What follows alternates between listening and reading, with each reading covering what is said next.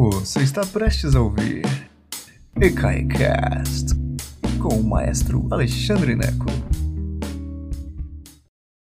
Boa tarde, senhoras e senhores, que prazer imenso ter todos vocês aqui. Vocês nem imaginam a saudade que eu tô de querer apertar vocês assim, mas essa quarentena é assim, cada um na sua casa, não é verdade? É assim mesmo. Lembrando a vocês que esta é uma programação do E C A I, e c a i ponto com ponto b r, que beleza, né? Muito bem. É... Hoje nós vamos falar sobre a história da ópera, história da ópera. Ah, olha só, é impossível falar sobre a história da ópera numa palestra só. Mas, vocês sabem que eu sou louco? Então nós vamos fazer isso. Nós vamos dar uma aula sobre história da ópera neste tempinho aqui, ok? Não vou dizer exatamente o tempo não, porque eu não tenho certeza, né? Mas então vamos lá. Começando. História da ópera by Alex Neco. É o seguinte, senhoras e senhores. Aqui nós temos... Todo mundo já assistiu os vídeos lá? Os vídeos de história da música do E C A I. Assiste lá, diacho. Olha só. O curso de história da música do E C A I, dividido em seis aulas... Medieval e Renascença. Não tem ópera no período medieval nem na Renascença. Por quê? Porque ela foi inventada no período barroco. Uh! Período barroco! Então, ó, barroco, clássico, romântico e moderno. É isso o que nós vamos cobrir hoje. As óperas do período clássico, uh, barroco, clássico, romântico e moderno. Nossa viagem começa... em mil seiscentos e sete. Pera aí! Nossa viagem... Cadê, diacho? Aqui. Nossa viagem começa em mil seiscentos e sete.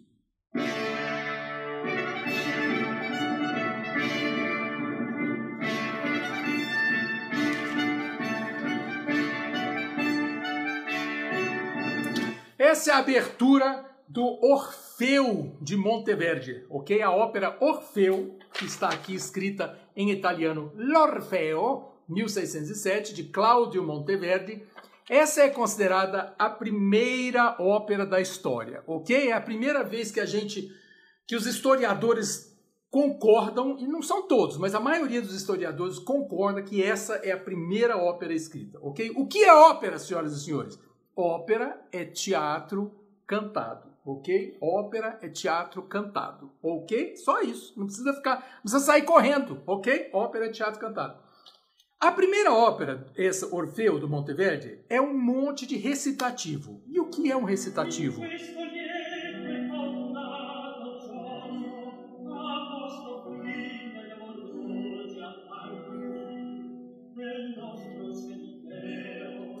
isso, recitativo é isso que a gente ouviu. Um sujeito toca um alaúde, ou nessa época um alaúde, o cravo está começando aqui no comecinho do barroco, e o recitativo é uma coisa mais ou menos assim, a pessoa fica mais ou menos falando, mais ou menos cantando.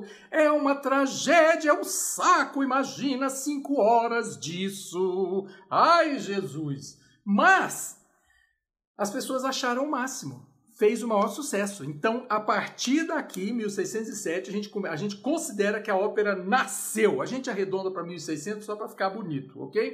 Porque houve outras, outras tentativas antes, ok? Então, assim, não é Monteverdi, um dia não acordou, puf, escreveu a ópera. Não, a, a, as coisas iam vindo por aí, mas é a primeira vez que alguém pega um enredo inteiro e escreve uma ópera e, assim, sabe, e pega, e fica uma maravilha, fica um espetáculo.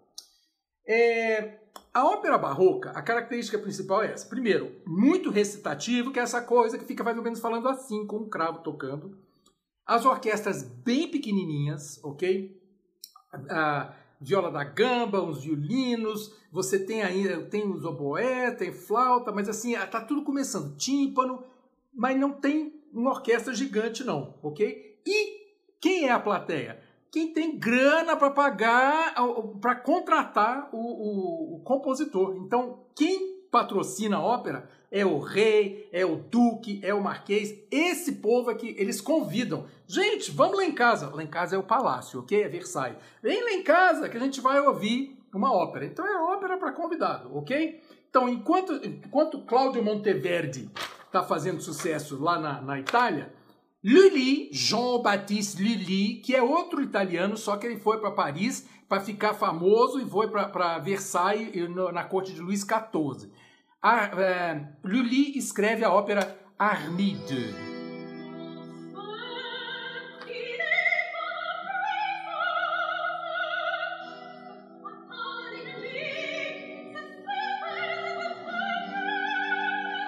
Tá vendo que ainda é recitativa? É isso que o povo gostava. O povo gostava de recitativa. Eles ainda não, entend... não tinham entendido que a gente podia fazer área. O que, que é área? Área é quando a ópera para e ao cantor canta. Parece que não vai acabar nunca. É bonito, é bonito. Isso é uma... Qual é a diferença da área para o recitativo? O recitativo é uma coisa mais ou menos assim. A área é bem acompanhada, ela tem cadência, ela tem cadência. Ok? Ela tem um ritmo é, é, quadradinho, ok? Muito bem. Segura a onda aí. Então, Armide, lá na França. Enquanto isso, na, Ale... na Inglaterra, o que está acontecendo na Inglaterra?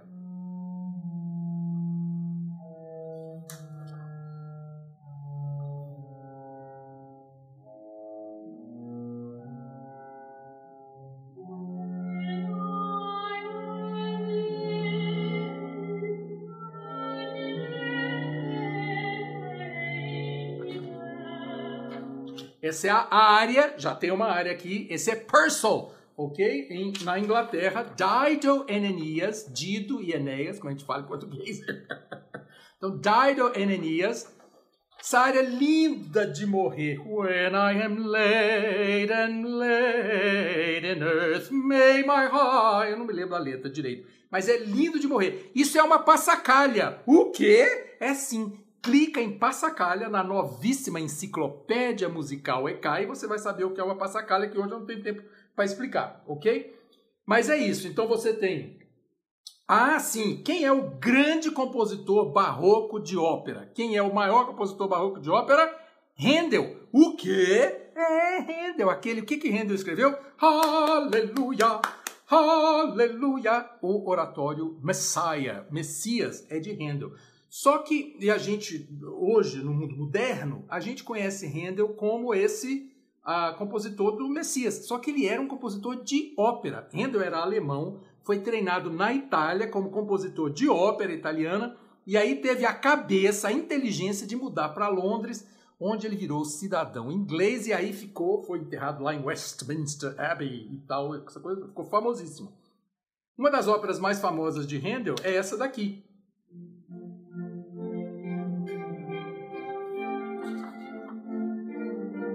Giulio Cesare, de mil setecentos e vinte e quatro. Giulio Cesare. Deixa eu acelerar um pouquinho, porque é muito longa e o direito autoral não vai me deixar tocar. Mas olha aqui. Olha o Júlio César.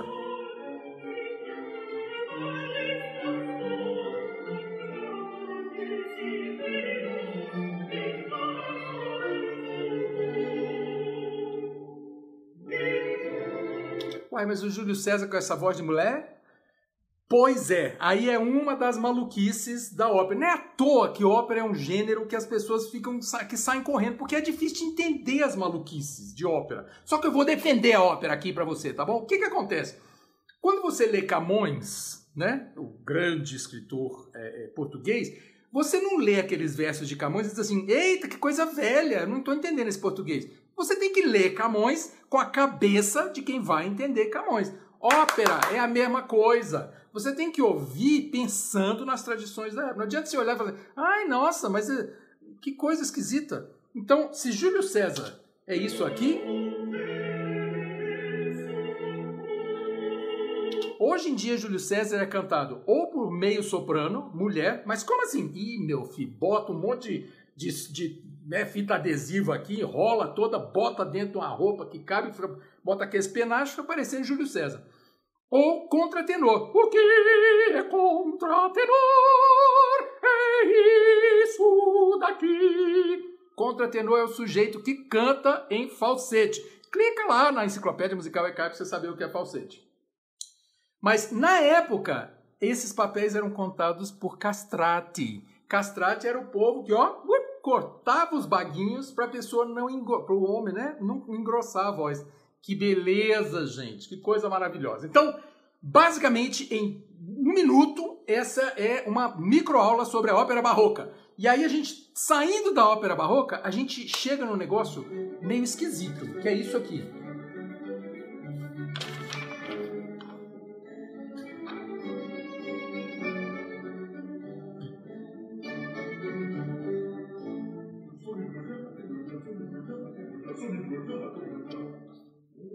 Sono embrulhado, io já, sono embrulhado, io já. É o seguinte, La Serva Padrona é a empregada que era patroa. Olha, gente, problemas sociais, mil e setecentos e bolinha, exatamente. Isso daqui, essa ópera, é um intermezzo. É outra das coisas esquisitas que existem na história da ópera. Então, ó, La Serva Padrona, de Giovanni Battista Pergolesi, é um intermezzo. Intermezzo, em italiano, significa intervalo. E era exatamente isso. Gente, pensa numa coisa louca. É o seguinte, você tem a ópera, que era aquele saco, cinco atos longos para chuchu. Nos intervalos, precisava interter a plateia. Como é que intertia, gente? Como é que interte a plateia? Com um intermezzo, La Serva Padrona. É uma ópera para ser apresentada nos intervalos da outra ópera. Que coisa mais doida! É, tradição maluca. Vai entender isso, ok? Se eu falar para você, eu sempre gosto de dar esse exemplo, se eu falar para você que tem uma dança, que as pessoas pulam no meio da rua, segurando uma sombrinha, agacha, levanta, agacha, levanta, agacha, levanta. Você sabe o que é? O frevo, né? Onde que se inventou isso? Por que que faz isso? Porque é moda, gente. Intermezzo era moda, La Serva Padrona de Pergolesi. E aí, gente, tem uma outra ópera aqui, ó. Essa aqui, ó.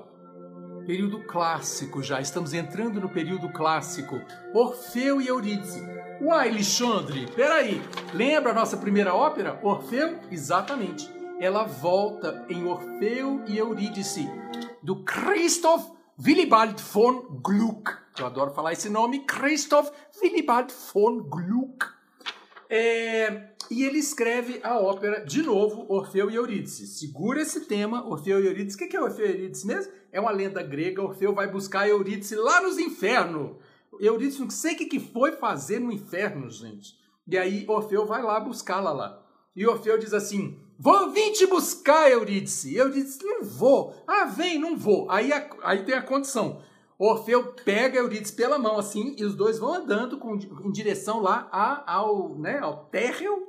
E aí diz assim, Orfeu, se você olhar para trás, você cai no abismo e morre no inferno. É assim que era o raio da lenda. Vai entender esses gregos, né? Tudo doido.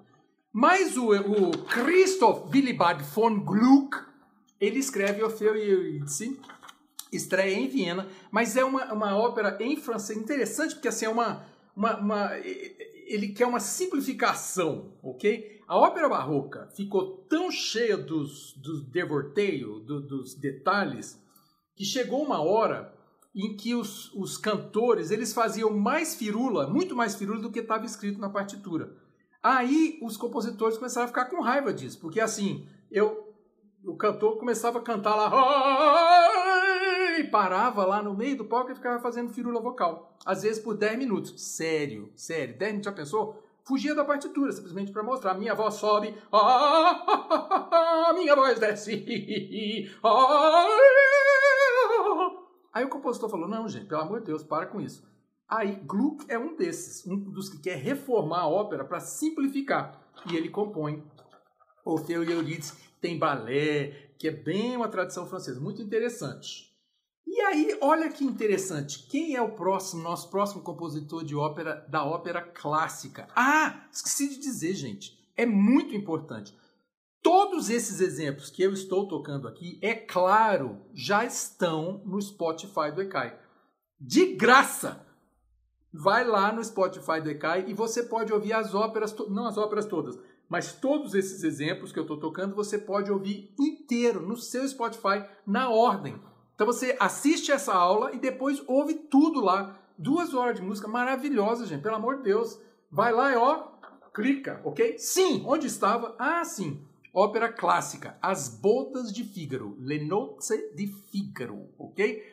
É, As Bodas de Fígaro é uma ópera baseada num texto de Beaumarchais, que era um francês, que era, assim, revolucionário. E Mozart é, usa, esse, usa esse enredo de Beaumarchais para escrever uma ópera que era revolucionária. Por quê? Ah, os criados são mais inteligentes que os patrões. Ah, o quê? Por isso que eu coloquei junto aqui La Serva Padrona e aqui As Bodas de Fígaro. Porque aqui, quem é o criado do conde que vai dar, um, vai dar uma lição no conde? É o Fígaro. O Fígaro é o Barbeiro de Sevilha, lá na frente. É a mesma... É a, é a, como são óperas baseadas no mesmo livro, é curioso isso, porque As Bodas de Fígaro é o Fígaro velho. O Barbeiro de Sevilha é o Fígaro jovem, só que os compositores é, usaram os enredos invertido. Então, Mozart vem antes de Rossini. Vai fazer sentido daqui a pouquinho. Volta para As Bodas de Fígaro. Aqui.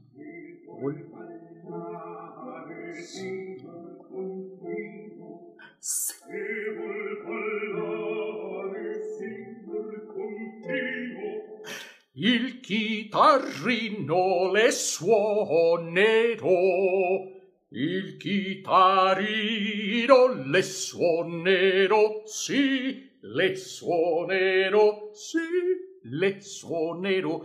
Seu conde, se o senhor quiser dançar, seu condinho, pode deixar que eu toco a guitarrinha, eu toco a viola. Que, isso em português a gente diz assim, nica você tá indo, eu já tô voltando. Então o Fígaro tá dando uma lição. Você quer dançar, conde? Não, pode deixar que eu toco a viola.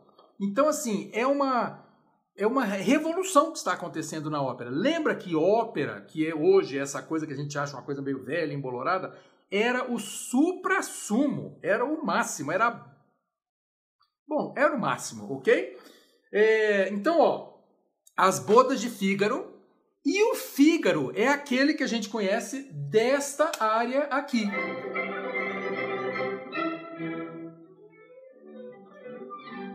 Que eu tenho que acelerar por causa do direito autoral.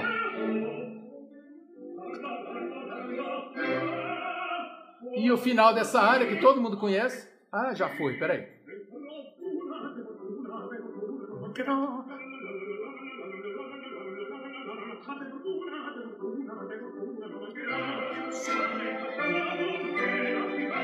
Sono il facotum della città, della città, della città, della città, la la la la la la la la la.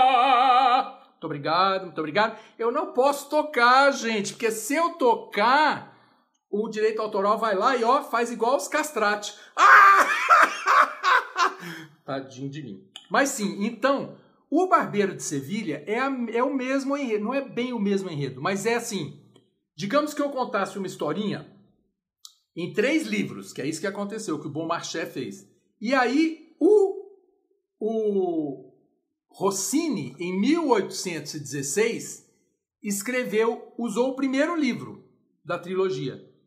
O Mozart usou o segundo livro, só que você repara que é invertido, a data de, da, da, da estreia das óperas é invertida. É curioso isso. Escreveram a terceira ópera, não fez tanto sucesso não, mas foi agora no século vinte, igual a semana passada, no século vinte. O que mais?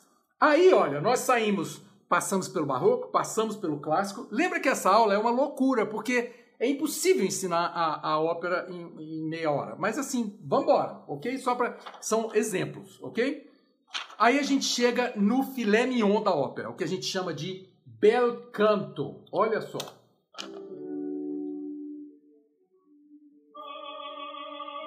Pavarotti.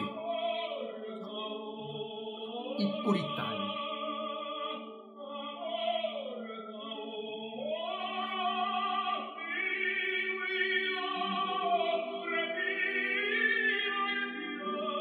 Meu Deus do céu, é por causa disso que eu gosto de ópera. É por causa desse homem, pelo amor de Deus, o que, que é isso, gente? Se ouve a voz do Pavarotti, é um anjo gordo, um anjo enorme. Qualquer... Imagina o tamanho da asa para voar aquele negócio. Mas, gente, que coisa espetacular. É o Pavarotti E aqui a Joan Sutherland. Joan Sutherland.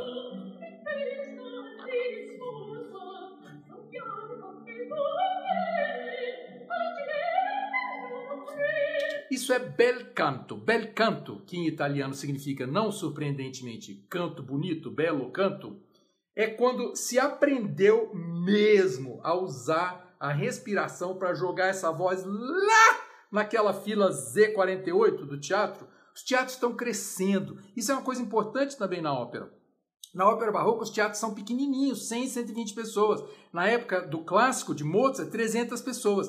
Quando a gente chega aqui, começando o período romântico, a, os teatros estão enormes, estão enormes. Então você precisa de vozes gigantescas, de orquestras gigantescas, e é isso que acontece. E aí é por isso que eu chamo do filé mignon da ópera.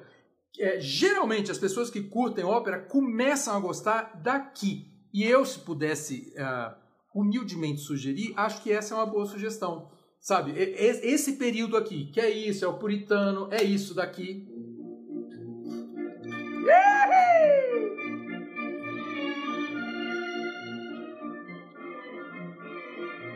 É o libiamo, brindemos, brindemos, brindemos, que coisa mais linda, né? O finalzinho.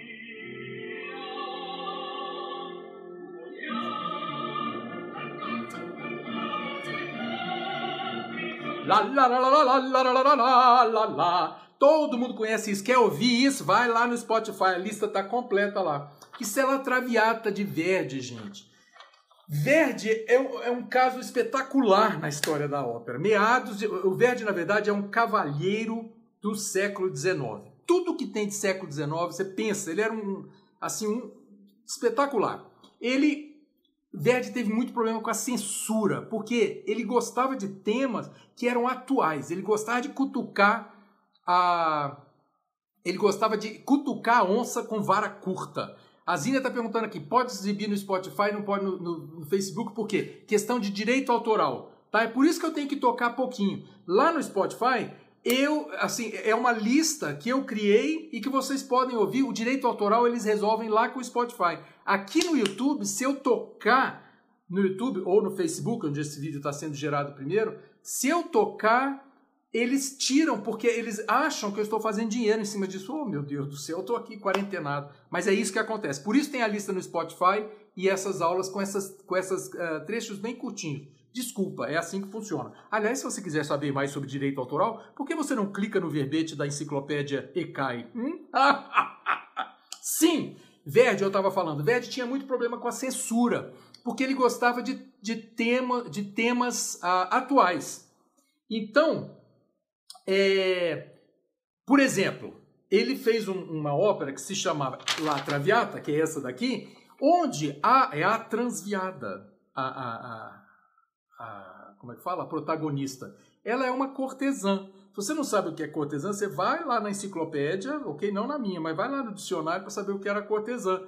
Porque era assim, eram, eram senhoras que se faziam disponíveis, entende? Então, esse é que é o, por isso é que é interessante isso. É, muito bem. Aí você tem La Traviata, que é essa coisa aqui, e você tem, claro...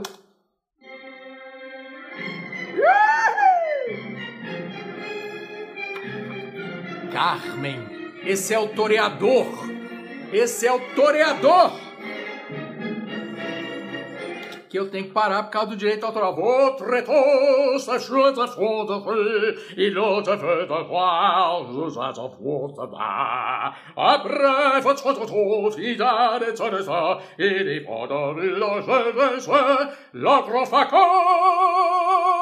Eu não sei a letra, evidentemente, mas esse é o toreador. Carmen é um ensaio sobre o ciúme. Carmen é um horror. Vale a pena assistir e ouça o... o, jo, o Carmen é de Bizet, tá aqui. Carmen, ó, Puritani trinta e três, bel canto. Traviata mil oitocentos e cinquenta e três, problemas de, com a censura. Carmen mil oitocentos e setenta e cinco, ok? E aí volta o quê? Orfeu nos Infernos. Meu Deus do céu, o povo não sabia escrever mais nada? Não.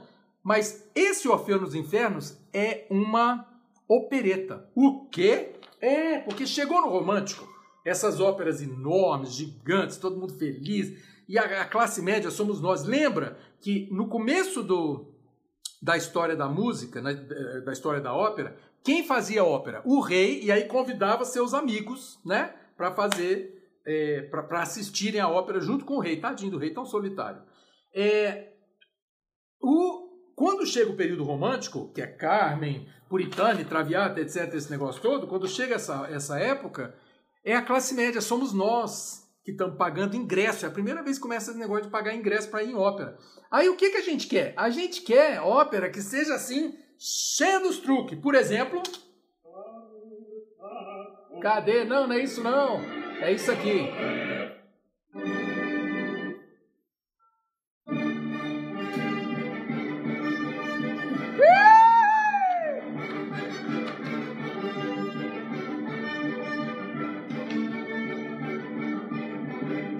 Esse é o Cancã de Orfeu nos Infernos, gente. Olha o Orfeu de novo aí, a terceira vez que a gente vê. Tem Orfeu no Barroco, tem Orfeu no Clássico e agora Orfeu no Romântico. Eles adoravam essa fábula, gente, adoravam. Qual é o filme brasileiro que tem a, a, a fábula de Orfeu? Orfeu, muito bem. Vocês são inteligentes, muito bem. Então, aí essa parte, é a, a, a opereta, que é Orfeu, a, é uma... Uh, a opereta. Então, o que é uma opereta? É ópera que tem diálogo falado também. Os musicais americanos são operetas, só que a gente chama de musical porque é americano, né? Mas então você tem, você sai da ópera pura e você tem essas operetas. Orfeu nos Infernos é uma opereta, por exemplo. E os grandes opereteiros é, ingleses são dois sujeitos chamados Gilbert e Sullivan, que eles faziam umas operetas. Eu acho que eu teria composto nesse estilo assim, que é isso aqui.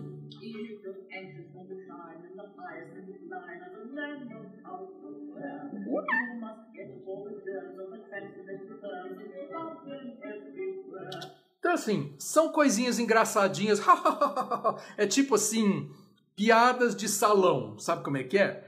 Isso é da época do Oscar Wilde. Sabe aquele humor ácido? Aquela coisa assim... Oh, mas que beleza! A senhora está tão bonita hoje! Entendeu? Então, assim, isso é Gilbert and Sullivan, em inglês. Vale a pena. Tem um filme excelente que chama... Oh, meu Deus do céu! Ah, não me lembro! Eu sei que é um filme do John Borman, um diretor inglês, que é sobre... Gilbert and Sullivan, não me lembro agora, mas é um filme excelente. É, só me veio um outro nome, mas não, não tem nada a ver com esse filme. Mas é excelente, é muito bom.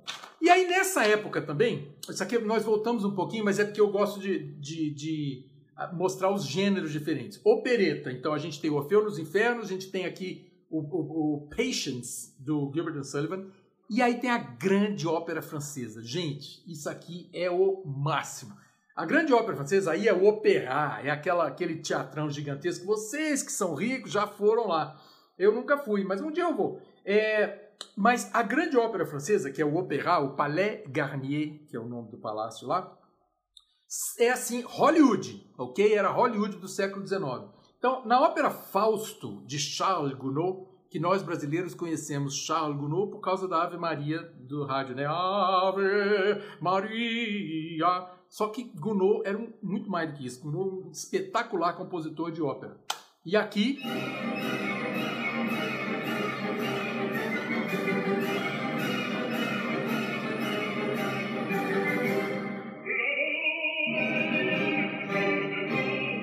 Isso é uma valsa do capeta. Eita, nós! É Fausto, né? O que, que é Fausto mesmo, gente? É aquele sujeito que vendeu a alma para o capeta, para o Mefisto, para o cão, para coisa ruim, é, em troca de juventude, porque ele gostava, ele queria a Marguerite, né? Que era, a, em alemão é a Gretchen. Congara, conga! Exatamente. Então, ó, você vem aqui, Fausto, então, Fausto, então, queria a Marguerite. E, ele, e aqui é o capeta. O capeta tem essa área dele que ele diz assim... É muito impressionante. Esse vale a pena. Vale a pena ouvir a ópera inteira. Quando o E C A I reabrir, nós vamos assistir Fausto juntos lá. Falando em ópera grande, isso aqui não é... ó, Grand, grand Opéra Française. Não confundir ópera, grande ópera francesa com ópera grande. Ópera grande é outra coisa, é uma ópera grandona. A grande ópera francesa é um gênero, ok? Não confundam! Mas aí a gente tem Tristan und Isolde, Richard Wagner. Vamos ouvir dez segundos.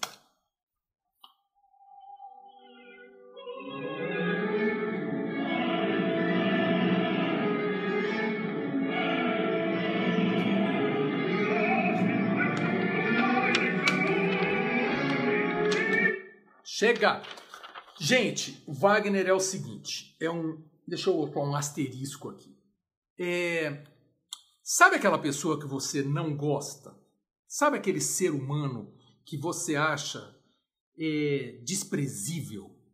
Sabe aquele ser humano que você diz assim, este não faria falta para a humanidade?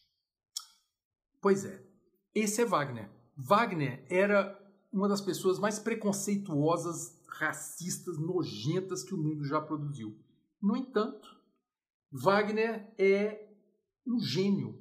A música dele é celestial, é angelical, é inacreditável. Se você for no Spotify e ouvir o que eu selecionei de Wagner, de Tristão e Isolda, são os oito últimos minutos de Tristão e Isolda, é a canção da morte da Isolda, é inacreditável.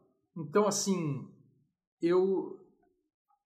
Eu não entendo como é que Deus permite que uma criatura tão absurda como Wagner crie música tão absurdamente celestial. É uma realmente uma questão impressionante, sabe? Então vão lá e ouçam Tristão e Isolda, né? Que coisa. Agora, dessa época também, ó, Wagner mil oitocentos e sessenta e cinco, o que que Wagner faz? Wagner revoluciona A, a música, porque ele cria essa, essa instabilidade que a gente está ouvindo aqui.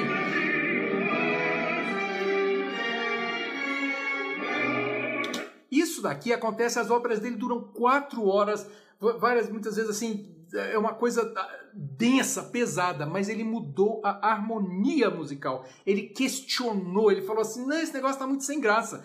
Ele era um compositor que ele, ele conseguiu mudar a história da ópera por causa da densidade da música dele. Você pode não gostar de Wagner, mas você não tem como ignorar a presença de Wagner. Sugestão, para você gostar de Wagner, ouça a, a área que eu... Não é uma área, porque não tem área em ópera nessa, em, em Wagner, é esquisito falar assim, mas ouça a seleção que eu, que eu, a seleção que eu selecionei para você lá no, no Spotify de Wagner. E se quiser ouvir uma ópera inteira do Wagner, comece por Tannhäuser. Tannhäuser, ok? É a, a ópera mais fácil dele. Mas esse dia você, sabe, toma um banho de cheiro, toma um café bem gostoso, come uma pamonha lá de Vicente Pires, e aí, porque eu moro em Águas Claras, Vicente Pires fica para lá. Então, faz, sabe assim, você pre prepare-se espiritualmente e assiste Tannhäuser. É a ópera mais fácil dele. Mas sim! Nessas coisas densas, nesses, nesses assuntos densos, nasce um sujeito chamado Puccini. Ó, Puccini. E olha só. Isso é Maria Callas, Tosca.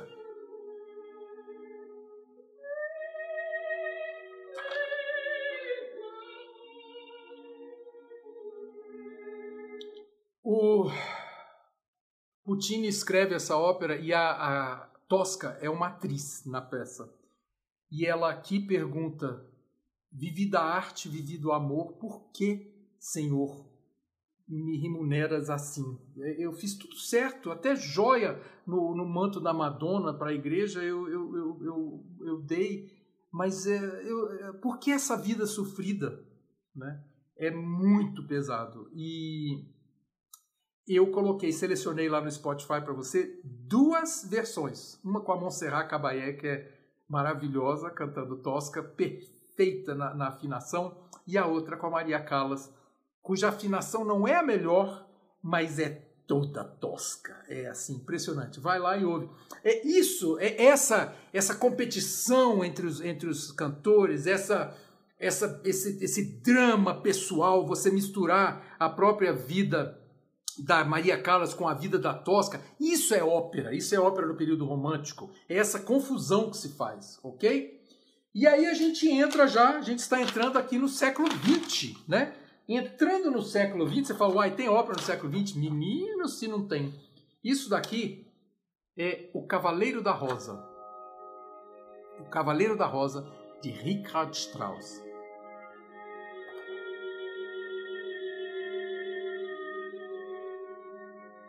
Olha, isso é tão lindo e tão longo, não dá para tocar aqui de jeito nenhum, mas ouçam lá no Spotify. O Cavaleiro da Rosa, do Richard Strauss. Primeiro, Richard Strauss não é irmão, primo, tio dos, do Johann Strauss, pai e filho. O Johann Strauss, século dezenove, valsa, Danúbio Azul, pim, pim, pim, pim. O Richard Strauss, ele é um sujeito completamente diferente. Assim, a música é moderna, os assuntos são profundos, ele adorava assim Freud, Nietzsche, então ele traz toda essa temática psicológica para a ópera. E a ópera no século vinte vai mexer muito com o psicológico, ele vai ah, visitar assuntos complexos. Ah, você tem aqui Richard, Richard Strauss, eh, Rosa, O Cavaleiro da Rosa, você tem Pelléas e Mélisande, que é do Claude Debussy. Imagina, o Debussy, em mil novecentos e dois, escreveu essa ópera. É uma ópera ah, belíssima, mas ah, difícil de ouvir. Tem lá no Spotify, dá para você ouvir a ópera inteira. Ela é difícil, porque ela é uma coisa meio estática, nada muito muda. E o centro, o enredo é um enredo muito louco, porque é um casal e o, o, o homem da relação acha que a mulher está o traindo. E ele passa a ópera inteira desconfiando disso. E ele, a cortina, quando termina, é, ele acaba matando a mulher.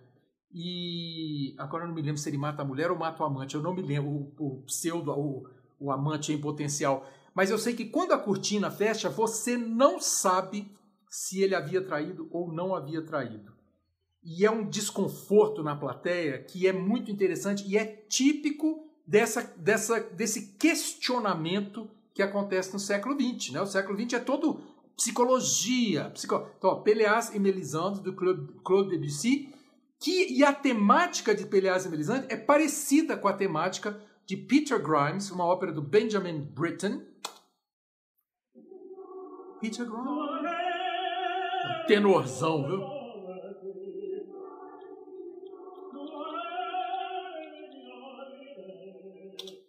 Peter Grimes tem uma, uma, uma temática complicadíssima. Peter Grimes é um pescador numa aldeia inglesa e ele leva um garoto, todo, todo pescador uh, da, daquela aldeia leva um assistente para pescar, para ajudar a pescar.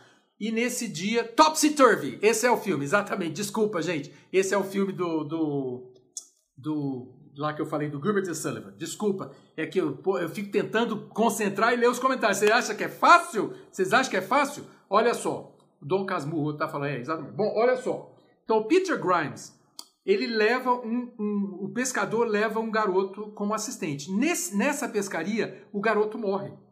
E ele volta para a aldeia e a aldeia inteira desconfia dele. Que história é essa que o, o garoto morreu? É, morreu. Sinto muito. Na verdade, existe um, uma... Isso é típico do século vinte. Existe essa coisa psicológica por baixo.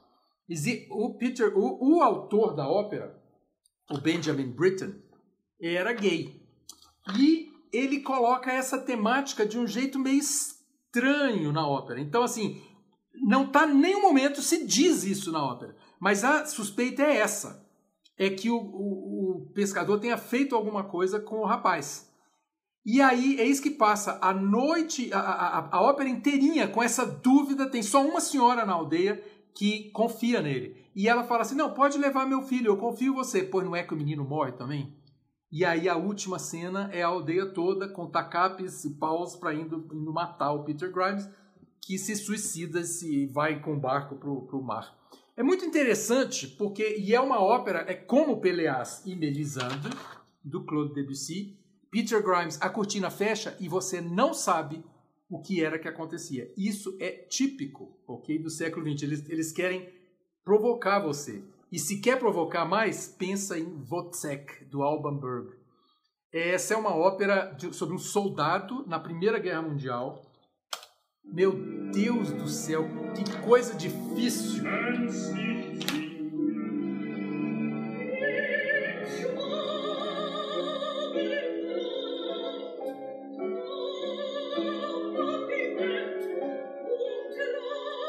É uma ópera dodecafônica, um dia eu vou fazer esse vedete, mas é, uma, é muito difícil de cantar, é muito difícil de decorar, é muito difícil de ouvir, mas é uma obra de arte muito interessante. Wozzek, do Alban Berg.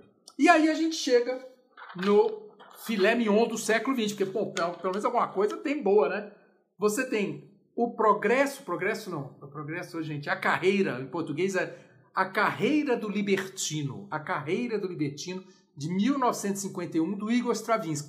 Stravinsky nasceu na Rússia, mas ele mudou para Paris, virou francês, depois cansou, teve um pequeno problema chamado Segunda Guerra Mundial, e ele mudou-se para os Estados Unidos, onde morava em Beverly Hills, vizinho do uh, Schoenberg, que era outro doido, uh, e os dois brigavam assim, tipo, soltavam o cachorro no jardim do outro para fazer cocô. É... Então, o Stravinsky escreve The Rake's Progress, que é muito interessante, porque uh, o, o, a carreira do libertino, The Rake's Progress, é escrita num estilo neoclássico. Ele usa mais ou menos a instrumentação que Mozart usaria para a orquestra. É bem interessante.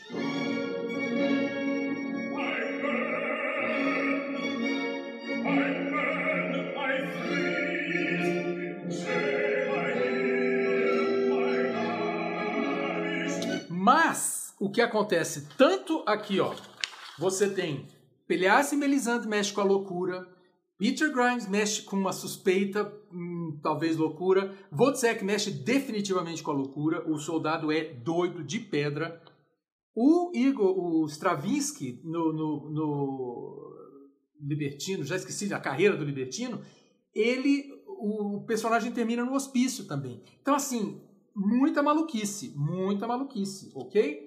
E tem, claro, Porgy and Bess, que essa eu não posso tocar nem a versão original, porque o negócio detecta e derruba. Mas Porgy and Bess é uma ópera sobre um casal de negros, isso é mil novecentos e trinta e cinco, adivinha se foi bem recebido em Nova York? Não, ok?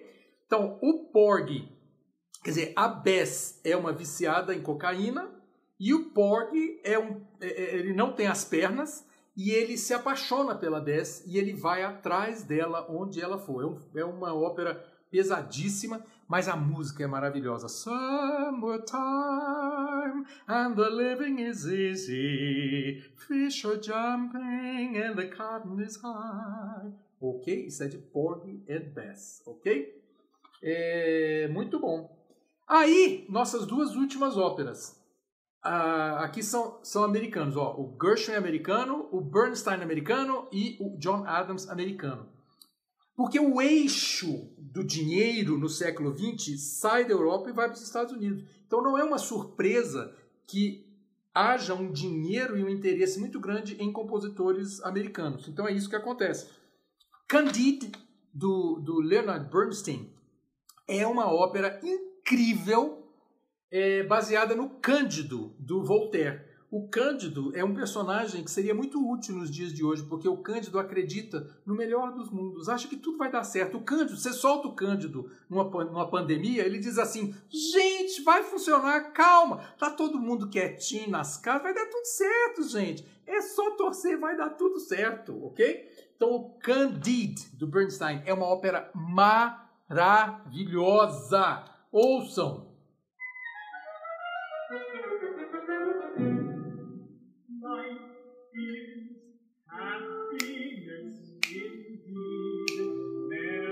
O direito autoral com essa ópera é tão complicado, repara que tem dois, duas datas aqui. Duas datas. Quando eu falo de direito autoral, o pessoal não entende a briga que é. Gente, como é que se chama a história da ópera? Como é que se chama o sujeito que escreve a letra da música na ópera? É o libretista, ok? Em vez de chamar é, script, né, roteiro, a ópera a gente chama de libreto. São as palavras que os personagens vão cantar. Em vez de falar, eles vão cantar. Pois é. Aí o Bernstein, ou alguns falam Bernstein, eu aprendi Bernstein, tanto faz, tá? Então, o Bernstein, ele ah, escreveu a ópera em mil novecentos e cinquenta e seis, fez um sucesso danado, depois o libretista brigou com ele e disse, não vai mais usar minha letra. Acredita nisso? Aí ele teve que, re... não reescrever, mas ele teve que contratar um outro sujeito que escreveu tudo de novo e reestreou em mil novecentos e setenta e quatro, que é a versão que a gente conhece hoje. Gente, e tudo, claro, foi por causa de dinheiro, né? Candide. E nós vamos terminar com Nixon na China, de mil novecentos e oitenta e sete, do John Adams. Deixa eu acelerar um pouquinho, porque é, é meio longo, isso aqui não dá para ouvir.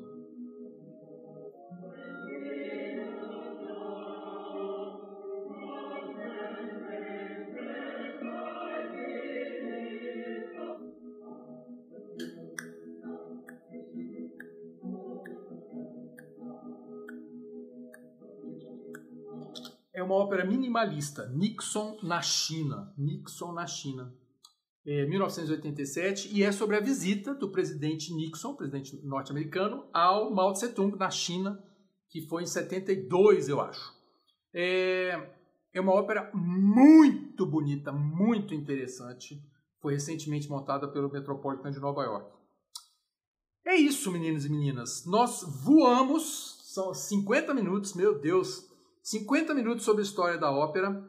Essa é uma palestra básica para quem não conhece nada. Se você conhece muito de ópera, não sei o que você está fazendo aqui. Mas essa palestra vai agora para o YouTube e ficará lá para sempre e será a base de outras palestras de ópera que nós vamos lançar também, ok? Destrinchando as óperas. Eu espero que vocês tenham gostado. Especialmente importante na palestra de hoje que vocês vão para o Spotify, porque é o único jeito de vocês entenderem tudo isso que eu falei, ok?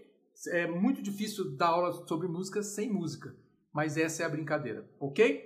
Um abraço imenso para todo mundo. Daqui a dez minutos eu dou essa aula de novo em inglês, tá bom? Um abraço enorme para todo mundo. Muito obrigado por nos escutar. Agora, seja sempre o primeiro a saber da programação. Assine nossa newsletter em e c a i ponto com ponto b r.